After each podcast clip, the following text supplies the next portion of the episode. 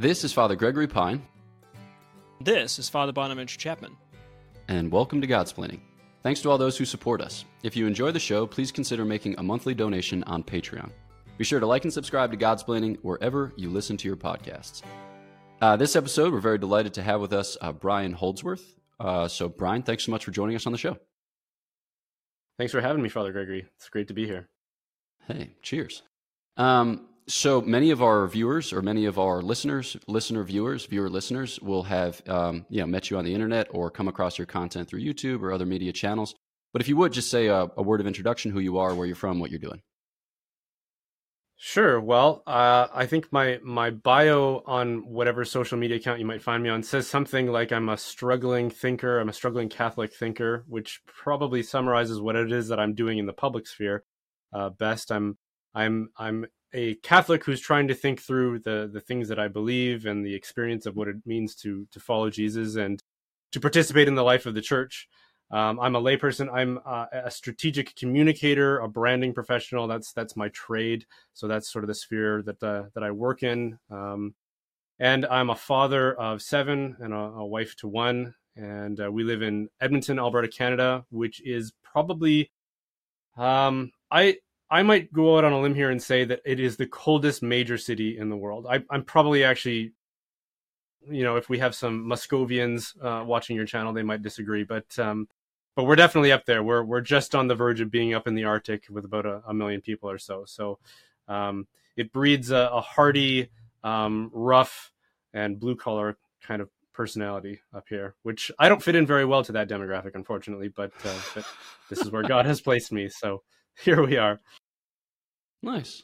I once saw Alberta, Canada from Glacier National Park, and it looked beautiful. Mm. Uh, and certainly the pictures mm-hmm. that I've seen of Banff and Jasper with electric blue lakes have enticed me, never enticed me enough to undergo, yeah, the long process of traveling to such climes. But I hope to at some point, if not in this life, maybe in the heavenly Jerusalem, where Alberta, Canada will certainly be present.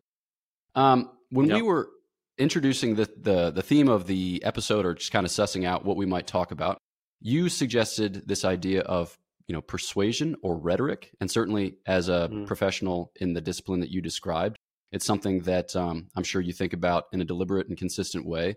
Uh, like what constitutes manipulation? What constitutes genuine invitation? Like these are all huge questions. So I thought maybe we could just start uh, just situated in the context of you know the gospel, situated in the context of Christian instruction or evangelization or preaching. St. Thomas Aquinas describes four main kinds of preaching. The first would be like charismatic, the announcing of the gospel, which he says pertains to all Christians. Second would be um, kind of more like catechetical, the instruction in the rudiments of the faith and in the you know good reception of the sacraments. He says this pertains especially to the ministers. And then he says there's like moral preaching or moral instruction, which would be true of like parents and godparents. And then there's what he calls holy preaching, which would be the profound mysteries of the faith and uh, like Christian perfection. He says this pertains to bishops, but he's kind of like winking because he thinks that Dominicans have a share in this too.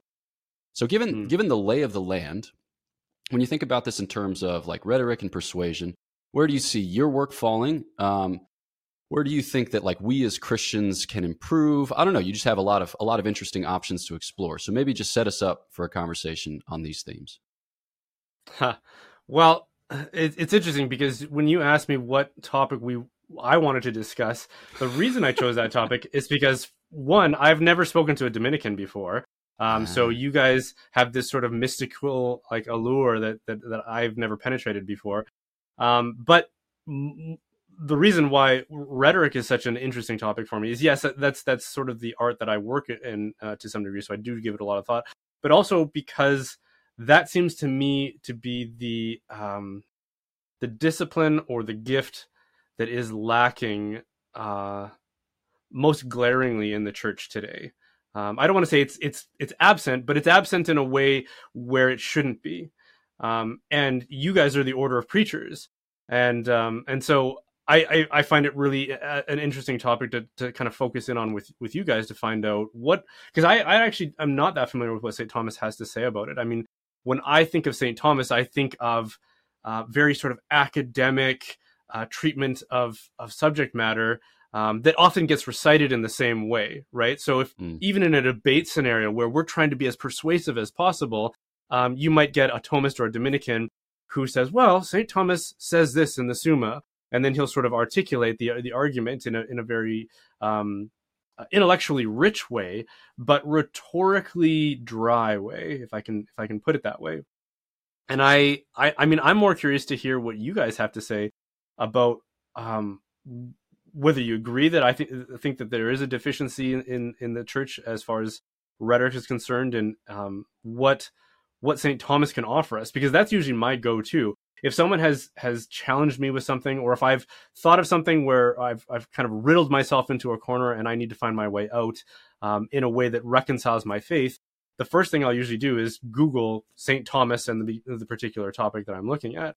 So I'm hoping that you guys, as experts in St. Thomas, can can help me uh, find my way out of the riddle of the maze of how it is that, that we need to be using rhetoric in in um, efficient ways and proficient ways, but also um, ethical ways and, and, ways that are in accord with uh, what it is that we believe in, how how the tradition of proclaiming um, the good news of Christ's death and resurrection to the world um, situates us.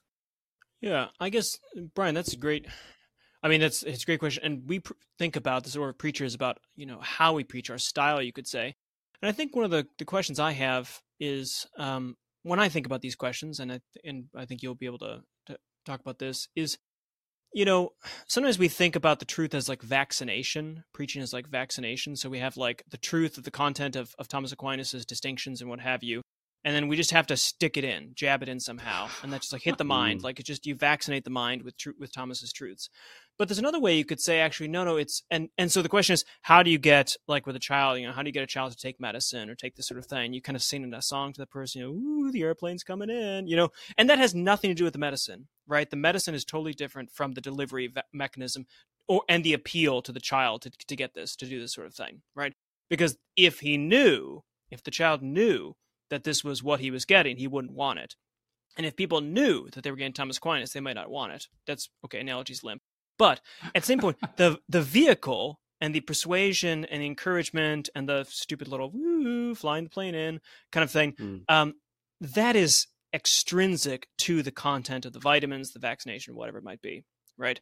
Yeah, yeah. Now, I don't think we think that's how we talk about the persuasive aspect, the, as if it was like a wrapping or a coating or a pleasing taste, in the way that like Advil has a, a sugary coating to it, whereas generic wall-fed doesn't, and so I desire Advil more because it tastes kind of like an M&M as I as I eat it. We think that actually um, part of the persuasion, the attractiveness of the truth, is the message. Like the message yes. and its attraction yeah. are similar. So how mm. if so use my analogy there. So the, the extrinsic versus the intrinsic. Now we wouldn't want to say that it's just pure attraction, that content doesn't matter. Uh, the other we wouldn't want to do the other extreme. But how do you think in terms of uh, when I'm talking about the extrinsic versus the intrinsic, the relationship between the form or style of presentation of truth and the truth itself, and how do those kind of overlap when you think about these things?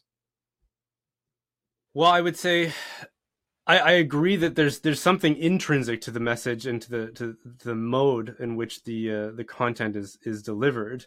Um, as as Catholics and I would say presumably ca- classical theists, we um, we believe in this sort of harmony within God, right?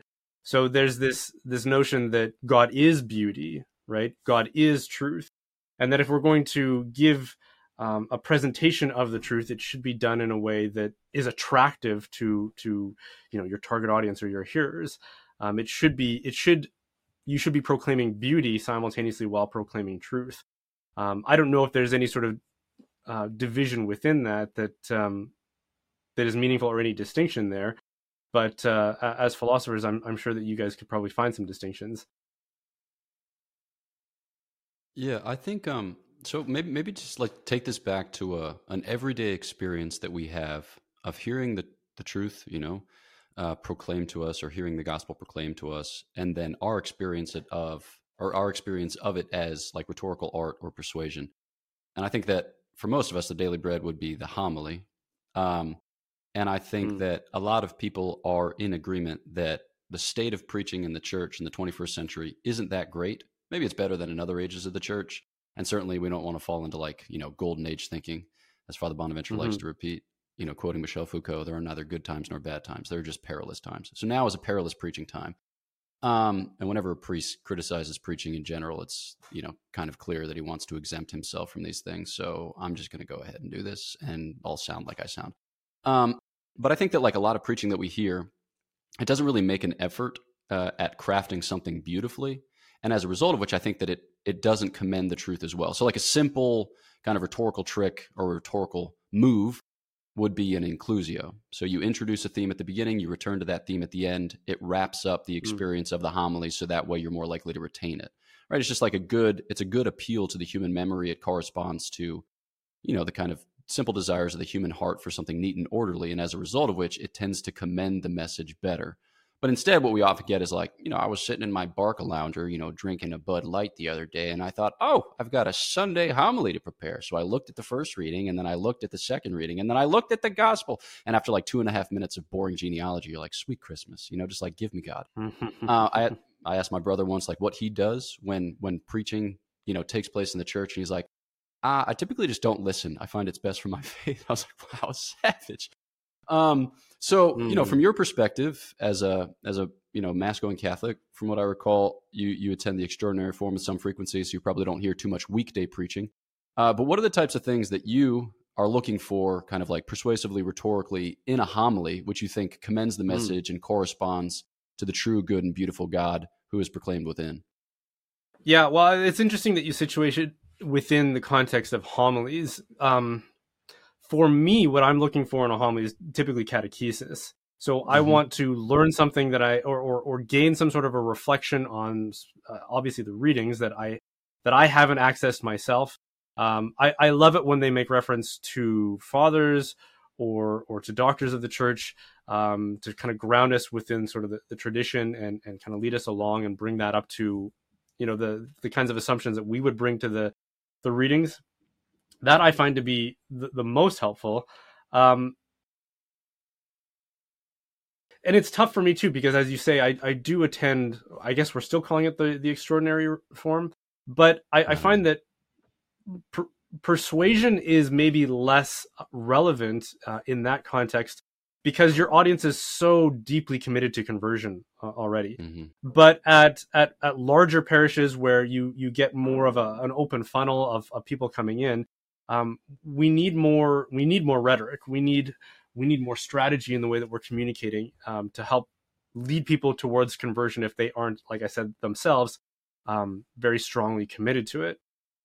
Um, but uh, you know I, I would i would agree with your brother that that the quality of preaching uh, in your your average catholic church is is quite um, quite inadequate. Um, and in a time where we need it to be so much better. Uh, we need it to be high quality. We need it to be to be deliberate. And I I don't know if if, if maybe mass is just. I mean, maybe we're just picking on on on priests that, that aren't as formed as maybe they could be in in in this particular discipline. Um, and we could speculate about why that is, and maybe that's a worthwhile conversation to to have um, about sort of the formation of priests, the formation of just school and education in general. Um, sort of that old grammar school model to whatever it is that we have now that that really I think um, creates uh, creates impediments and and sort of a paralysis in in uh, the art of communication certainly because we we focus so much on STEM we focus so much on math and science and these kinds of things yeah. that for anybody that can string a sentence together today um, they're often seen as sort of this remarkable unicorn that um, that just doesn't exist anymore and I, I would, if, if I had to guess, I would blame that primarily on the way that we're educated these days.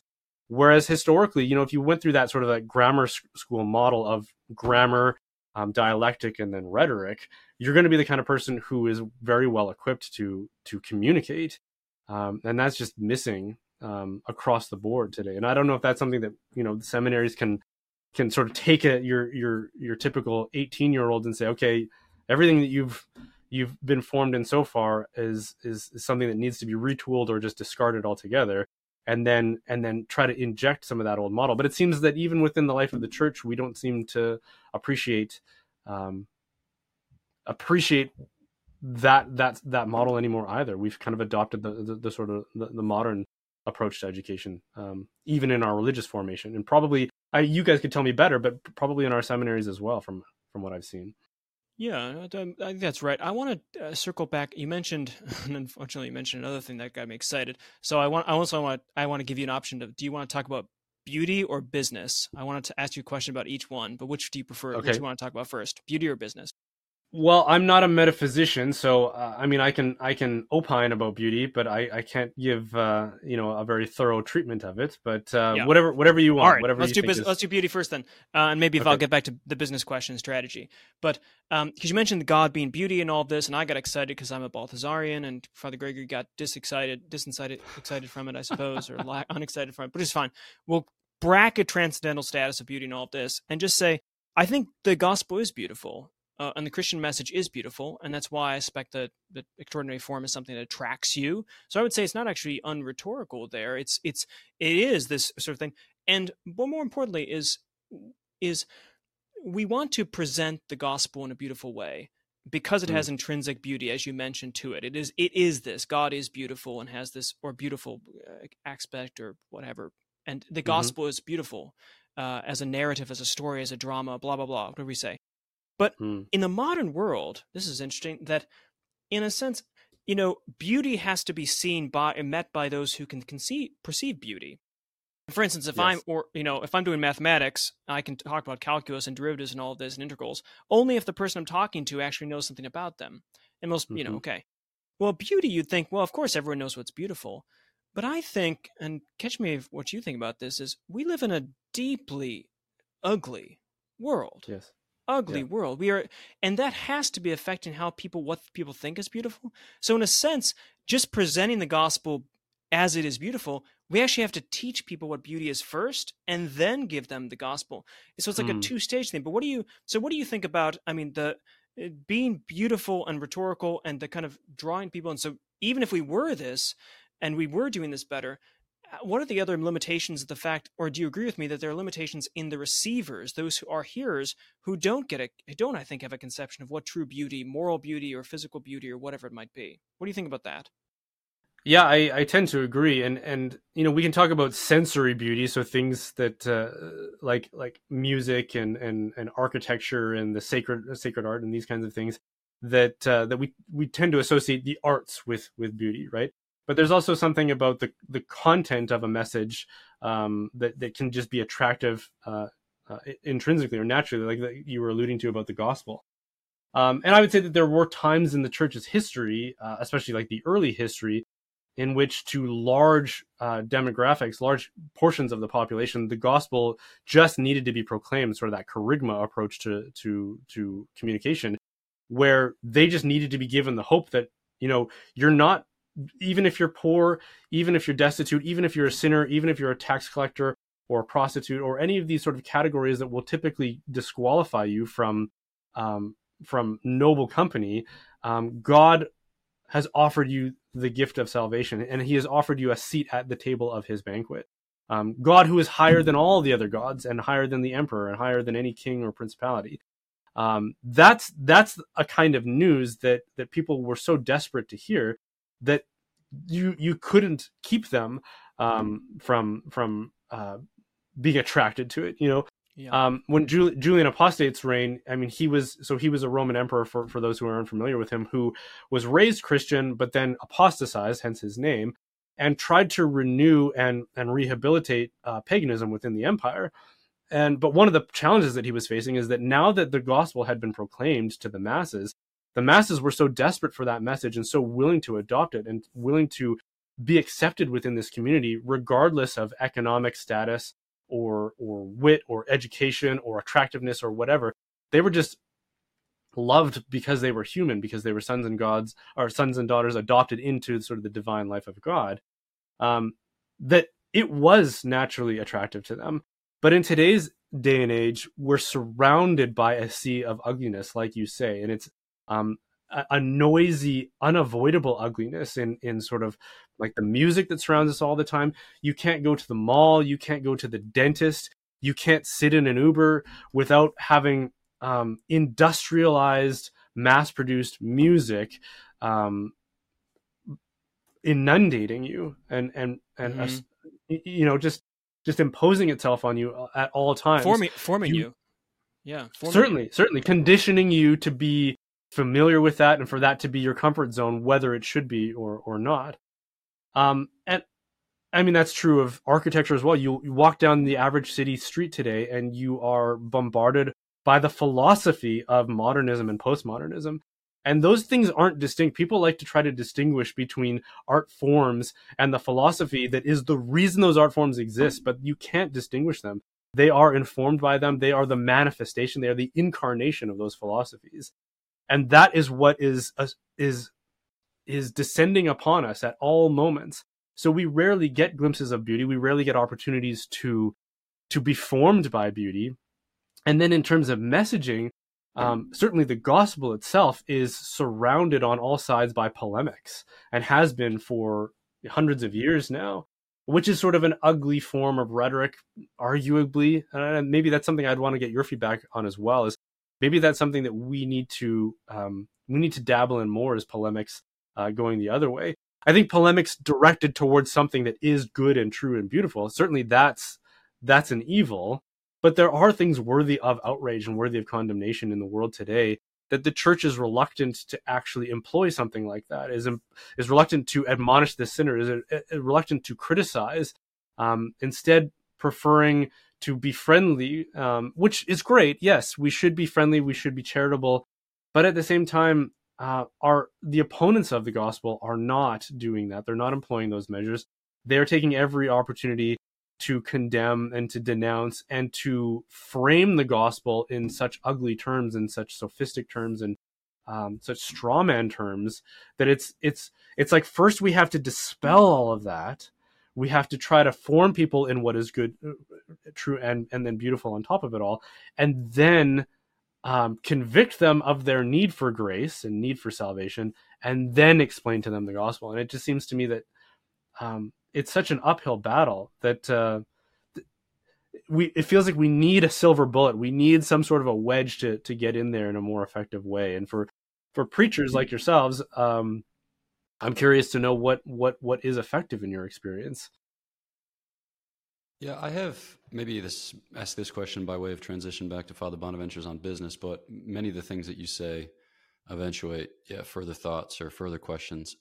I guess one thing is, all right. So I'm thinking about this verse in Scripture that we ought to be innocent as doves and crafty as serpents, yeah. or wise as serpents, yep. prudent as serpents. Um, and so yeah, I'm thinking about your setting. You know that you have a set of skills when it comes to digital marketing and branding and stuff like that. And then you have mm-hmm. um, a Catholic apostolate, which reaches many people. And so, like, what what do those two things have to say to each other? I, I had a formative moment early on in whatever, like religious life, where I was talking to another religious, not necessarily not of our community, and um, he was describing how he was preaching a parish mission. I was like, "How do you get people to come to the parish mission?" He says, "Oh, well, I just you know I just preach the gospel, and who God who God sends is who God sends." And in my heart of hearts, I said, "I hope never to pronounce those words." Once in my mm. life. I was like, I'd rather die. Mm. Um, because it just it sounded like a kind of pious gloss on tacit despair. It was like, yeah, there's yeah. going to be eight yeah. people there, wow. and I don't really care because it's really too hard right. to try to get the technical know-how to attract others. But then, yeah. you know, like once you start kind of taking a deep dive into podcast land and YouTube algorithms and you determine like what it is that makes things work and sometimes it's like the shorter video with the flashier thumbnail which plays you know whatever eight second clip when people you know kind of slide over it with their thing and you begin to see that there's you know there's a kind of science of this present evil age and that if mm. you play into it you might actually be like corrupting people's sensibilities as you attract them that the attraction itself is a form of preaching and so on the other mm. hand like i don't want to just become like a slave to youtube algorithms like at the beginning and ending of each episode we're going to gently encourage people to like subscribe and do whatever but with the wholehearted expectation that they'll probably do none of those things and it's totally fine.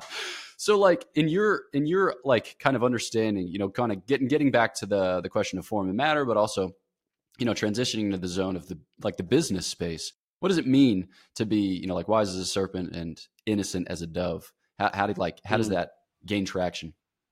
Yeah, well, you know, in in my trade, uh, which is something that you know, there's a bit of a network of of of Catholics who who do what I do, and and uh, I don't know if you've heard of. There's a group called Catholic Creatives, for example, um, who who I don't know if this is still their tagline, but their tagline has been something like promoting a new renaissance within the church, trying to to promote the the use of of mediums and the arts and rhetoric and, and music and uh, all of these different things to contribute to our ability to to be the church that was the kind of church at the time of the Renaissance that was a, a patron of the arts and a patron of effective communication. Um, but simultaneously, uh, draw almost all of their strategy and what they would even call beauty from modern, the wisdom of modern branding uh, and and strategic communication, which is um, there isn't a more delicate or, or, or more generous way to, to put it. It's it's basically sophistry. It's basically persuasion at all costs, um, and and it it goes back to the the war period. So World War One and World War Two, but obviously World War One coming first, uh, in a time where uh, for for the first, well, maybe not not the first, but it, in the life of of countries like like Canada and the United States, um, total warfare was needed in order to attain victory, right? And in order to do that, you have to convince the populace in a liberal democracy to participate in that enterprise, um, who up until that point had been persuaded otherwise because of politics. Um, they were convinced that um, you know we're not going to get involved in a European war this time around. Oh, but now we are, and so now we have to we have to turn them around on that. And how do we do that?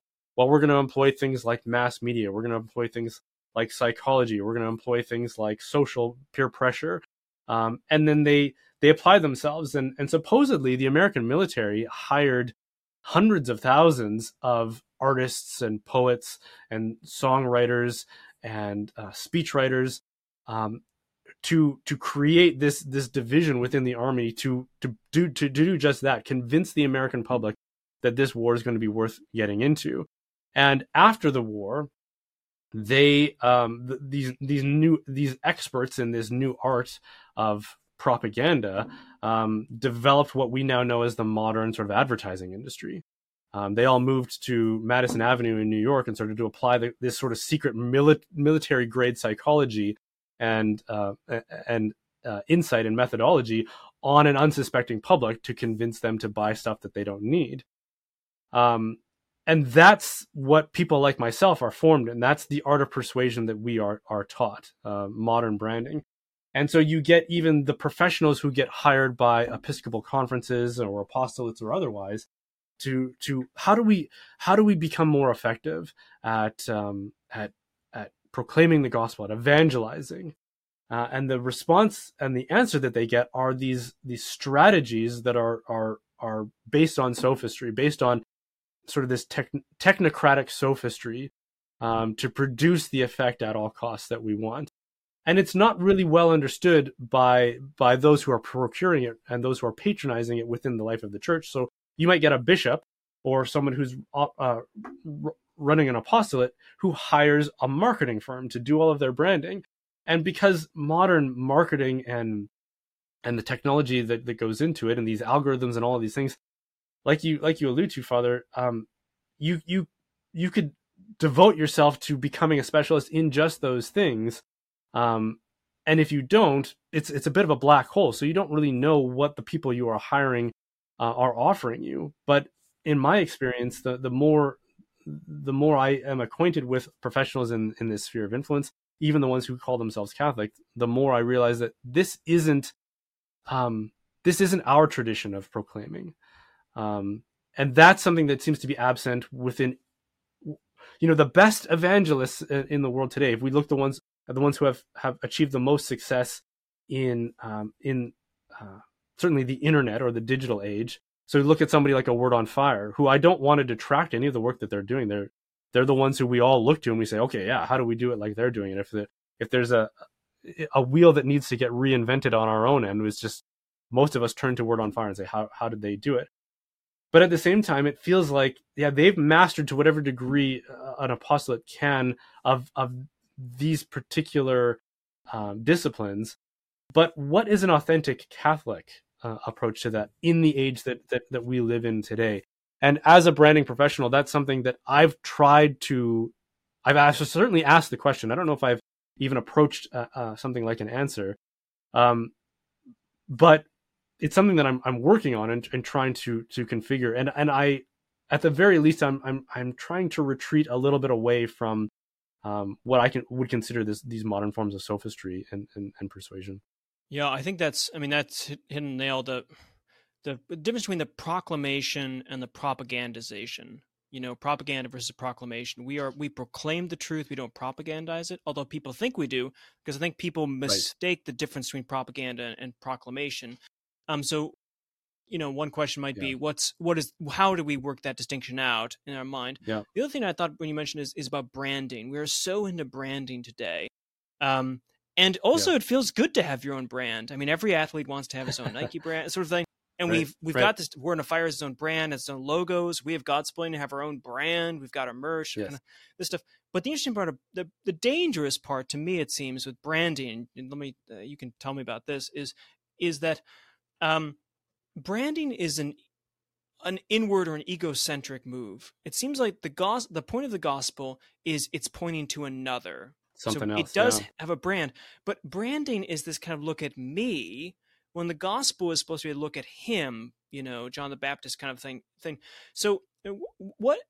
Just maybe walk, maybe walk through just a moment. Um, how you think can how branding's da- the branding mentality how is dangerous or how we can use it and think the mm. differences or what is christian branding it seems weird to think of christian branding because the one who brands is the one who owns it but we don't own the gospel mm. we're being branded by it in a way so how do you? Sure. I mean, yeah, how do you think yeah. through that? Yeah. Uh, so depending on who you talk to, you'll get different definitions about what what branding or what a brand is. And the one that I always uh, find the most satisfying, and it's one that I will employ in my conversations with clients, is a brand is the impression that the outside world has of you or your organization.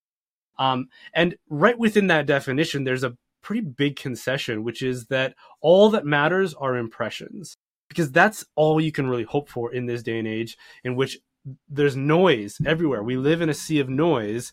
And so the most you can hope for from anyone is that they will will acquire you know an impression among all the impressions among all the things that are competing for their attention that is as consistent with either the branding that you want to project out there or who or what it is that you actually are right?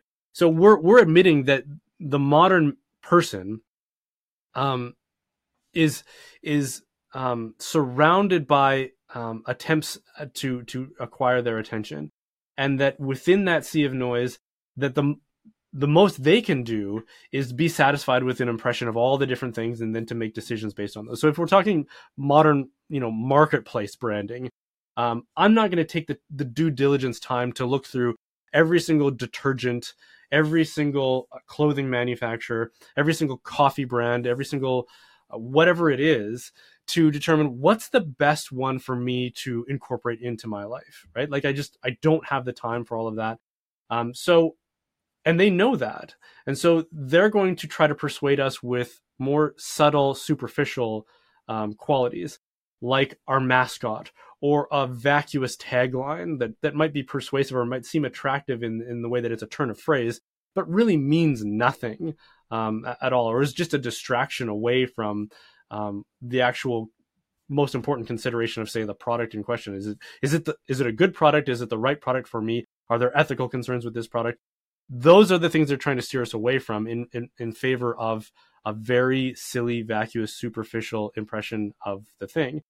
And so as the church if we're going to say branding matters we're saying that all that matters in a way is that impression. You don't need to know the nuance of the richness of the life lived in, in communion with God. You just need to know that we're nice people or something like that, something that accumulates merely to that um, in the face of what they actually need to know in order to be saved and to be, to come fully alive. And that's one of the big challenges of today is that, again, we're hiring people who are branding professionals. They're professionals in establishing an impression, which maybe that's worthwhile. Like if I'm going to give that the benefit of the doubt and, and sort of try to pump my own tires here a little bit, I might say you have to start at least with that good impression, which will invite them in, and then it's up to you to to make that a good experience as they interact with the product that it, that, that it is that you're you're offering, right? So if that's the life of the church and the life of discipleship, then it's okay, let's dispel the bad branding and the bad impressions, offer a decent impression, sort of that superficial facade. And then they'll go, oh, maybe these Christians, maybe there's something to this. Maybe this is worth looking into. And then they they immerse themselves to some degree in the content of what it is that we have to say or the life of our community and then discover that there's far more than just a merely good impression here there's there's something beautiful there's there's there's a life to be lived here yeah that's, right. um, that's that's probably the mm-hmm. you know the sequence that i would i would promote um, if i was wholly committed to it yeah yeah yeah that's um yeah that's that has me thinking uh as far as like um, people in the Catholic world who do both, you know, the kind of digital branding piece as a profession and then the content creation, you know, as an apostolate. I mean, I just know of you and then some of the guys from, you know, Catholic gentlemen, I think, you know, work for Frassati mm-hmm. as well. And there's, there's not many oh, yeah. of you. So certainly the, the competencies that you have, you could host like a Catholic media summit and, uh, you know, mm-hmm. have some interesting conversations or host some interesting conversations with, I think, I, I think they're, they're conversations that need to be had insofar as yeah, it's a it's a world that can easily swallow you up unless you're cognizant of the fact, or if you're not cognizant of the fact that it aims to swallow you up. Right, right. But there's there's there's a wisdom that you know they do have these kinds of summits, and you know I've I've I've um I've been exposed to to some of those kinds of conversations, and again the the difficulty for me is that we we keep returning to a reliance upon a philosophy that is not our own, and then shoehorning that into our strategy of evangelization and, and the mission of the church. And I would rather hear uh, Catholics who are professionals in whatever sphere they are, whether it's preaching, whether it's branding, who are looking first at our own philosophy and our own theology, and then saying, okay, what is a, a unique strategy that emerges out of that? And I think that there are periods within the history of of our own culture and this is a cultural question to me um, primarily because culture is that incarnation of creed it's that sort of embodiment of creed and it's very difficult to to use somebody else's culture to express your own beliefs let alone to employ that culture within um, the the art of, of persuading people towards your beliefs. Um, and we've for the most part, I mean, this is the other part of that uh, that is a problem within the life of the church is that we've abandoned um, our culture, or at least our the tradition of our culture, um, hoping to find maybe new new grounds of culture or new shores of culture, or or that we can maybe reconcile the outside culture with our own, the secular culture, whatever that is.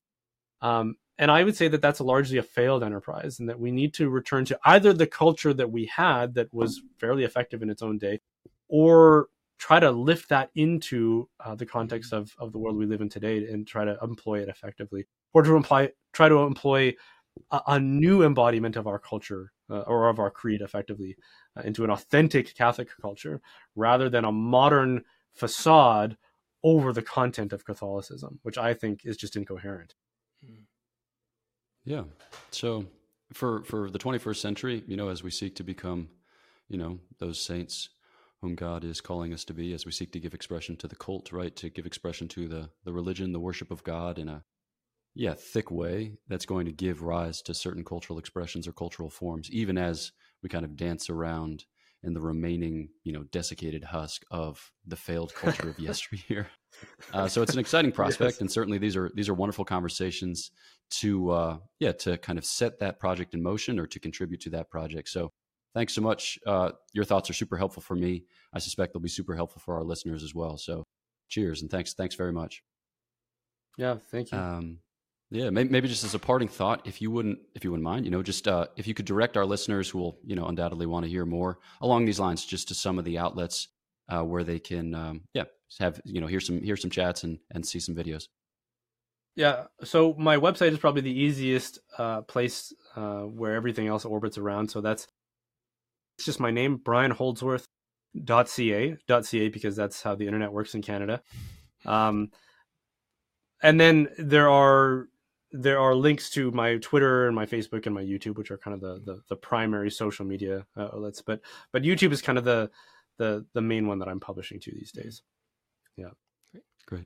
All right. Well, again, thanks so much. And uh, thanks again to all of our supporters. If you would like to tithe to our work, please check us out at patreon.com slash godsplaining. It's hard to make these announcements at the end without a mild sense of irony, but Jesus is Lord, and we'll just keep trucking. Uh, follow us on Facebook, Amen. Twitter, and Instagram. Like, subscribe, leave a five star review. Please do visit us at godsplaining.org to shop merchandise and then to check out events, past, present, and future. Know that our prayers are for you. We ask that you please pray for us, and we will catch you next time on Godsplaining.